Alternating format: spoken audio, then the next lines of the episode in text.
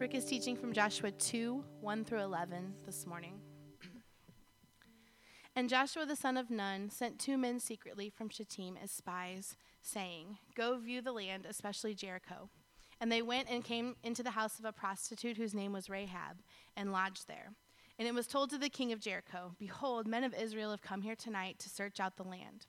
Then the king of Jericho sent to Rahab, saying, Bring out the men who have come to you, who entered your house for they have come to search out all the land. but the woman had taken the two men and hidden them. And she said, True, the men came to me, but I did not know where they were from. And when the gate was about to be closed at dark, the men went out. I do not know where the men went. Pursue them quickly, for you will overtake them.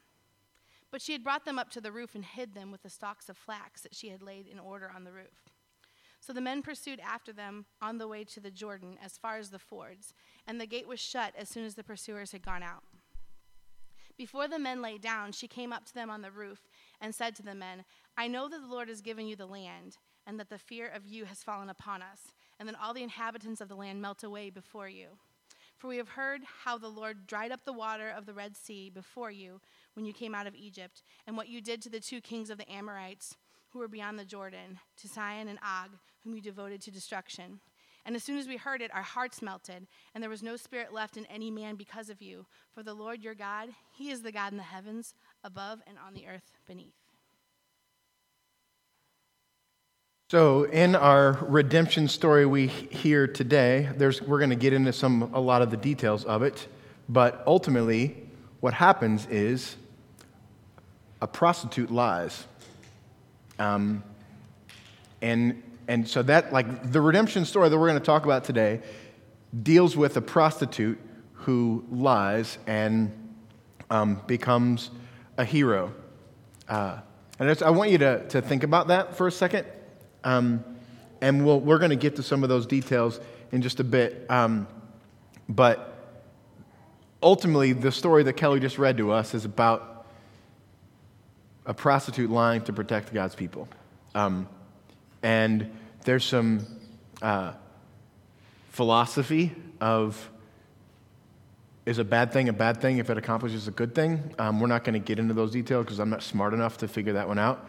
But if you really are interested in philosophy, this is a, this is a good conundrum for you to consider. Um, but what I want to say at the beginning, and this is something that I, I used to say a lot and, and through other series that we've done many years ago, um, this phrase was repeated many times brokenness always precedes redemption.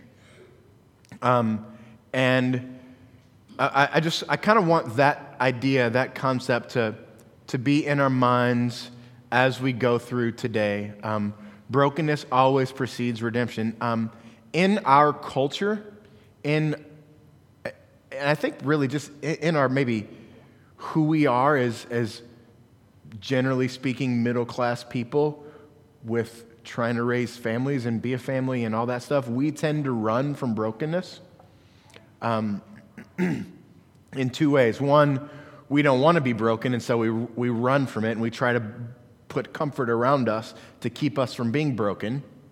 And then the other fact, and, and this one may be hiding a little bit below the surface, and I think is, is true for all of us, is that we hide our brokenness from the people that we go to church with, the people that we're in close relationship with, our, our spouses, our close friends, but maybe even we try to hold, hide our brokenness from ourselves. But if we really believe that brokenness always precedes redemption and that Jesus is the ultimate redeemer, I think it's good idea for us to press into our brokenness and deal with it and be honest with it and somehow allow God to orchestrate events to happen to bring about redemption in our lives. Um, I think we love the idea of being redeemed. We don't like the idea of being broken. Um, but without brokenness, there is no redemption. And it all points to Jesus as, as our hero. I want to tell uh, a, a, quick story about um, the summer of 1988.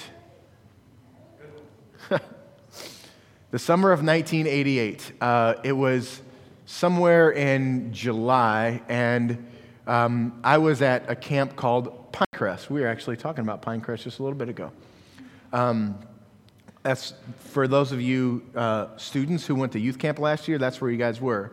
Um, so here's here's the story. It's it's 1988, the summer of 1988. Um, it's between my junior and senior year of high school.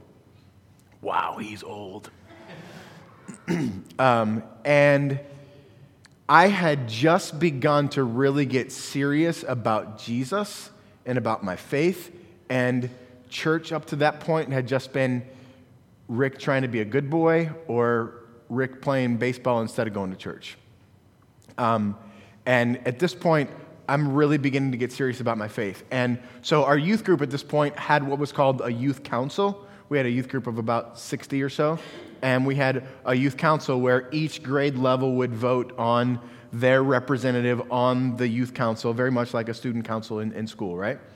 And um, the senior class, those representatives got to be either the president or the vice president of the youth council, and it was a really big deal. And me getting serious about my faith for the first time, I, during a night at youth camp, um, probably the night where everybody, you know, cries and whatever, um, I go to my, my youth minister, and like the next week when we get back from camp, we're going to vote on youth council and who's going to be the president and vice president. And I go to him and say, Look, Rex, um, I don't, I don't know what's going to happen when, when we have the vote next week, but here's what I need you to do. However many votes I get, I don't, I'm okay to be on youth council, but I'm not okay to be the president. I don't want to be the president because I'm just, I'm not good enough, but John is. There's a guy in my, my, my youth group named John Stewart who was like, here's how, here's how spiritual he was in high school. He carried his Bible around McClure High School um, like to class. And I thought, there's no way I would ever do that.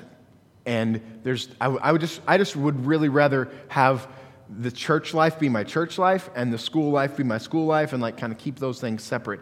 And, and I was convinced that at that point, it was that desire to make things separate that made me part of like, here's like the JV Christian team and not the varsity. John was like the, the All American, and I was the kid who never got off the bench when it came to Christianity. And so, because of that, because of I, who I knew I was and who I knew John to be, he was the one that was the real good Christian, and I was not. And so, therefore, I didn't want any part of, of president of, of the youth council. Um, so, uh, I don't know how the vote went. But John was the president and I was the vice president, and that was the way that it should be because I didn't, I knew who I was and who I was not. Um, I want to ask you a question. It's going to be on the screen. Is there something that's in your past or in your present that you think keeps you from God? Is there something in your past or in your present that you think keeps you from God? And, and here's where um, superficially, you can come up, well, you can probably come up with something.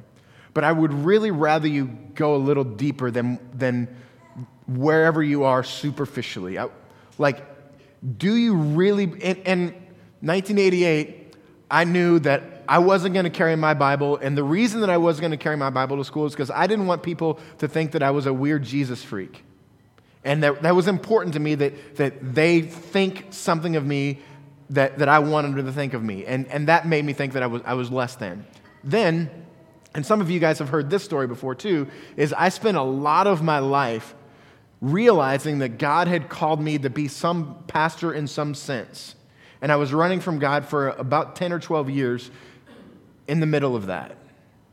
And because I didn't I answer this question poorly. Is there something in your past or in your present that think, you think keeps you from God? Yes, was my answer. And, and most likely, yeah, if you really thought about it and, and spent some time engaging, maybe engaging in community, maybe engaging with some friends, maybe engaging in your community group, if you really spent some time thinking about the, your answer to this question and were really honest with yourself, your answer is yes.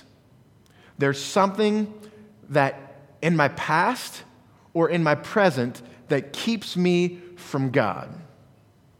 The answer to that question is this there's nothing in Scripture, nothing in Scripture that validates a positive answer to this question.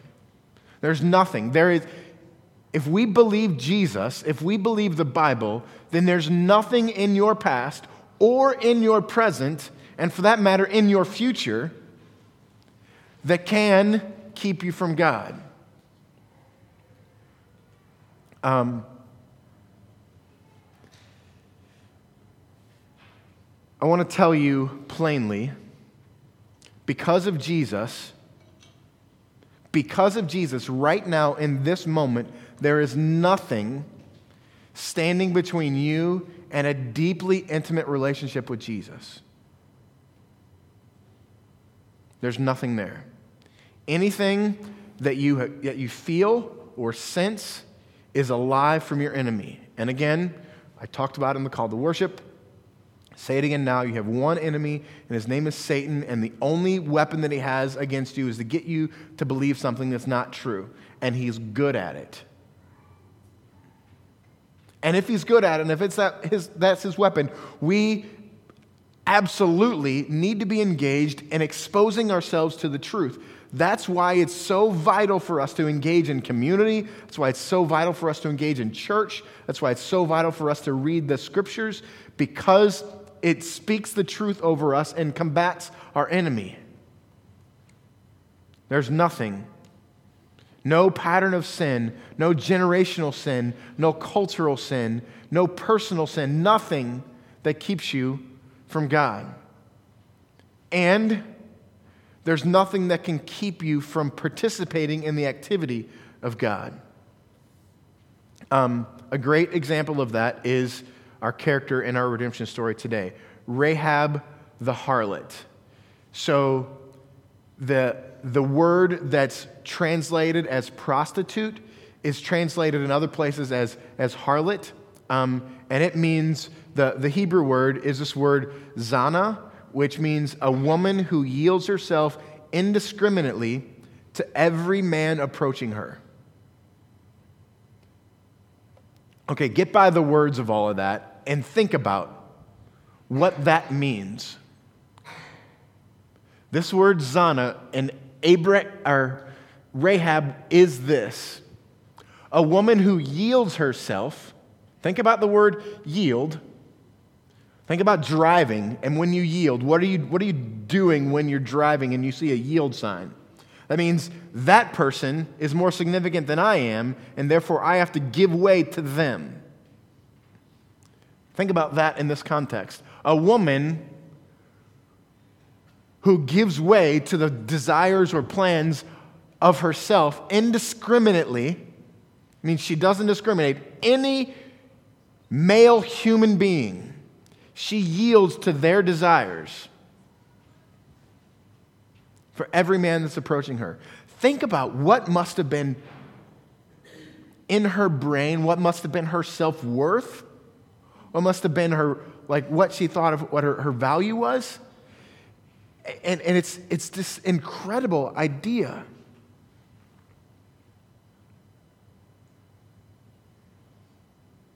I want you to really think about that. Um, so here, here's a, at, at, the risk of, of this being Rick's therapy, I want to share uh, something that, that's in my, my spirit is there's a lot of times where like I know the truth and, and what, what this place is, but there's, there's a lot of times where I, I tie up my value and my worth in the number of people that are sitting in these seats. And we're like 12 plus years old, and this is the result of me. And I, like, like there's all kinds of error that's in the middle of that. But the, the truth is that there are many times where I spend alone thinking, praying, wondering, feeling sorry for myself about the size that we are and the impact that we may or may not be having. And whatever. And I process through all of that. And again, we have one enemy, and his name is Satan. His only weapon is to get us to believe something that's not true. And, and think about Rahab. And this is what, like, this is what she lives with. That the only thing that I bring to the table in this entire world, the only thing of value that's in me, is what I can give to a man sexually. Imagine the, the hell that that has to be in her spirit and in her, her brain and her world. Like it's inescapable feeling. That she has to yield herself indiscriminately to every man who encounters her. Um, Rahab is also talked about in the New Testament in two places, and that's so the Old Testament was written in Hebrew, and the New Testament was written in Greek. So zana is the Hebrew word for prostitute, and porne, P O R N E, where we get our word for pornography, is the Greek word for what Rahab is. And this is what that word means one who yields her body for sexual uses for the sake of gain. The only thing that I have in this world to gain anything for myself is my body. And here, here's the, like, what she feels in her being is this is where I am valuable. Because that's what the culture has said to her. We talked a few weeks ago, few weeks ago about cultural sin. We are in a world that has cultural sin. Cultural sin of, of racism, cultural sins of uh, this obsession with sex here in our world. Not like we're, we're just obsessed with it. And so these cultural sins seep into our being, seep into our spirits, and make us do things and make us view the world in certain ways. The cultural sin of Rahab's day brought this to her that her only value is in her body and what she can provide for rich men. And this is who she is. Um, Rahab's redemption in Joshua 2:11 she sees God for who he is. She's talking to the spies that she's protected and lied for. And she says, For the Lord your God is God in heaven above and on the earth below. She sees God rightly for who he is. And the truth of that begins to predict who she is and how she's changed. Um, so, Rahab's redemption is rooted in her faith and in her seeing God. So, your redemption is rooted in your faith and how you view and see God. I want to bring three quick thoughts that I have about Rahab's faith, and I think these are really important. First, she shows up in what's called the Hebrews wall of our hall of faith. Ever heard that before, that phrase before, the hall of faith? So Hebrews chapter 11 is a, is a series of by faith, this person did this. By faith, this person did this. The people that show up there are, are Abraham and Moses and Noah. By faith, Abraham did this. By faith, Noah did this. By faith, Moses did this.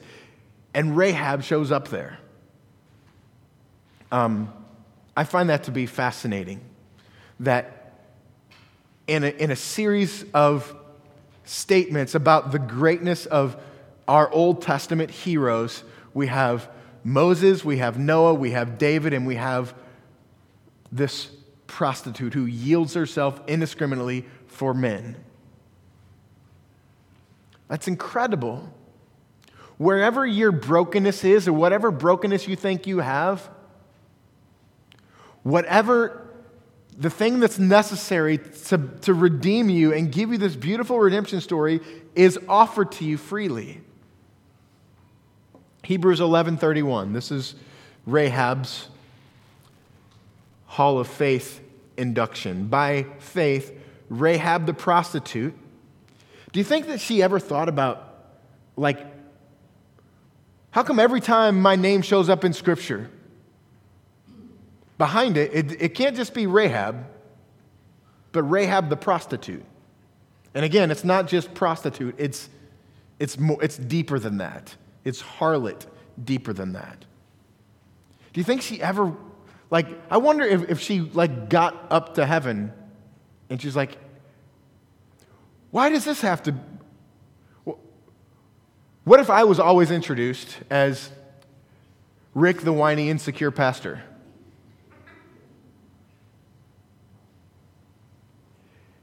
And here's the thing like, it's not about Rick, it's not about Rahab. That's true. She was a harlot, she was a prostitute.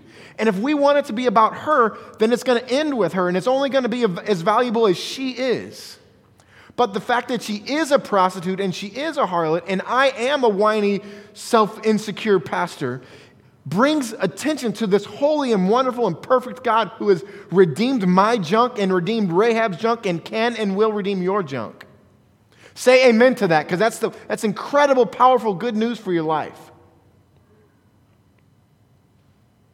I want you to hear me. Your past is not relevant in how God views you. Do you hear me? Your past is not relevant in how God use, views you. The past of Jesus is the only thing that's relevant in how God views you. Secondly, she also shows up as an example of faith, of genuine faith, what it compels you to do in James 2:25. James 2:25. James is, and we're going to study James in the fall, by the way, um, and I'm excited about it. But the theme of James is what faith ought to do to you, what faith ought to compel you to do. Because you have faith, these are the things that you ought to do. And here, while making this point, James says this And in the same way, was not also Rahab the prostitute, there she is again. Why can't I just be Rahab? Because it's not about Rahab, it's about a holy God. And in the same way, was not also Rahab the prostitute justified by works when she received the messengers and sent them out by another way? Whatever you think of yourself, whatever you think of your standing with Jesus, know this Jesus has done everything that's necessary to bring the gospel to bear on your brokenness. And when Jesus brings the gospel to bear on your brokenness, redemption happens every single time. Um, here's the last thing. She also, Rahab shows up in the line of Jesus that's in Matthew. Um, I want to read these verses. And Salmon, the father of Boaz, by Rahab, and by Boaz, the father of Obed, by Ruth, and Obed, the father of Jesse, and Jesse, the father of David the king, and David was the father of Solomon by his wife Uriah. Um, this is Matthew chapter 1 gives this long genealogy of from Abraham to the birth of Jesus. And Rahab is in that. She, Rahab, the prostitute, is in the family tree of Jesus. And she's just a few. Think about this for a second. She's just a few generations removed from David. And then that's one generation removed from Solomon. Like, she goes from prostitute, her family line goes from prostitute to the richest man who ever walked, who had his own set of brokenness. But here's the thing I, I was reading a, a tweet yesterday, um, and there, I, I, I think I knew this, but it hit me today or last night that uh, Jonathan Edwards, who I've, I've quoted many times in this church, a great founder of our faith and part of the original Great Awakening, like the first revival that happened in our country is primarily responsible to Jonathan Edwards. And I found this out today, or yesterday. He was a slave owner. And that, that idea messes with me. That probably, if there is a human being who is the founder of, of American Christianity, it's Jonathan Edwards. So he's in our Christian family tree. And he was a slave owner. And you guys, um, Ancestry.com, have you ever, have you ever, has anybody ever done that? Like, paid like the 40 or 50 bucks, whatever it is, to, to find their genealogy? I would really like to do that. I'm, I'm fascinated by history and by ancestry. Um, but one of the reasons why I haven't is because I don't want to, if that's in my past, like I'm scared of what I'm going to find, of what my great great great grandfather was, or what he did, or, or who he owned. And why is that? Because I don't want that stain in my history. And if it is in my history, I don't want to know about it. I want to hide it. I and I definitely don't want you to know about it. But God chose to put the fact that in his history, in the, in the ancestry of Jesus, is this woman. Isn't that incredible to think about that? There are three women that show up in that genealogy Ruth, and, and the other one, who's not even mentioned here, it, it shows Solomon by the wife of Uriah. That's Bathsheba. So Ruth, Bathsheba, who got in the line via adultery, and Rahab. Like, this is fascinating to me. To think that something that I would want to hide, Jesus puts on full display and, and, and protects and, and wants the whole world to know about. Because it's not about you or your reputation. My brain right now wants to never read another Jonathan Edwards book. But God redeems. God saves. God, brokenness always precedes redemption. So, whatever your answer to that first question is, is there something about you or in your past or in your present or even in your future that you think keeps you from God? Let the story of Rahab say to you, no, there's not. There can never be. Because my brokenness shines a beautiful light on the wonder and majesty of God. So, feel free to dive into the depth of your depravity. Because in the depth of your depravity is found this beautiful redemption that, in spite of who you are and what you've done, Jesus loves you. Let's pray. God, thank you for this beautiful story of the redemption of Rahab. God, I pray that you would um,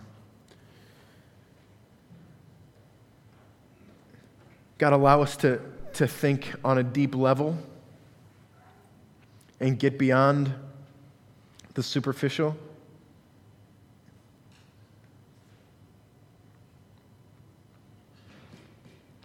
And see that you are a beautiful, redeeming God.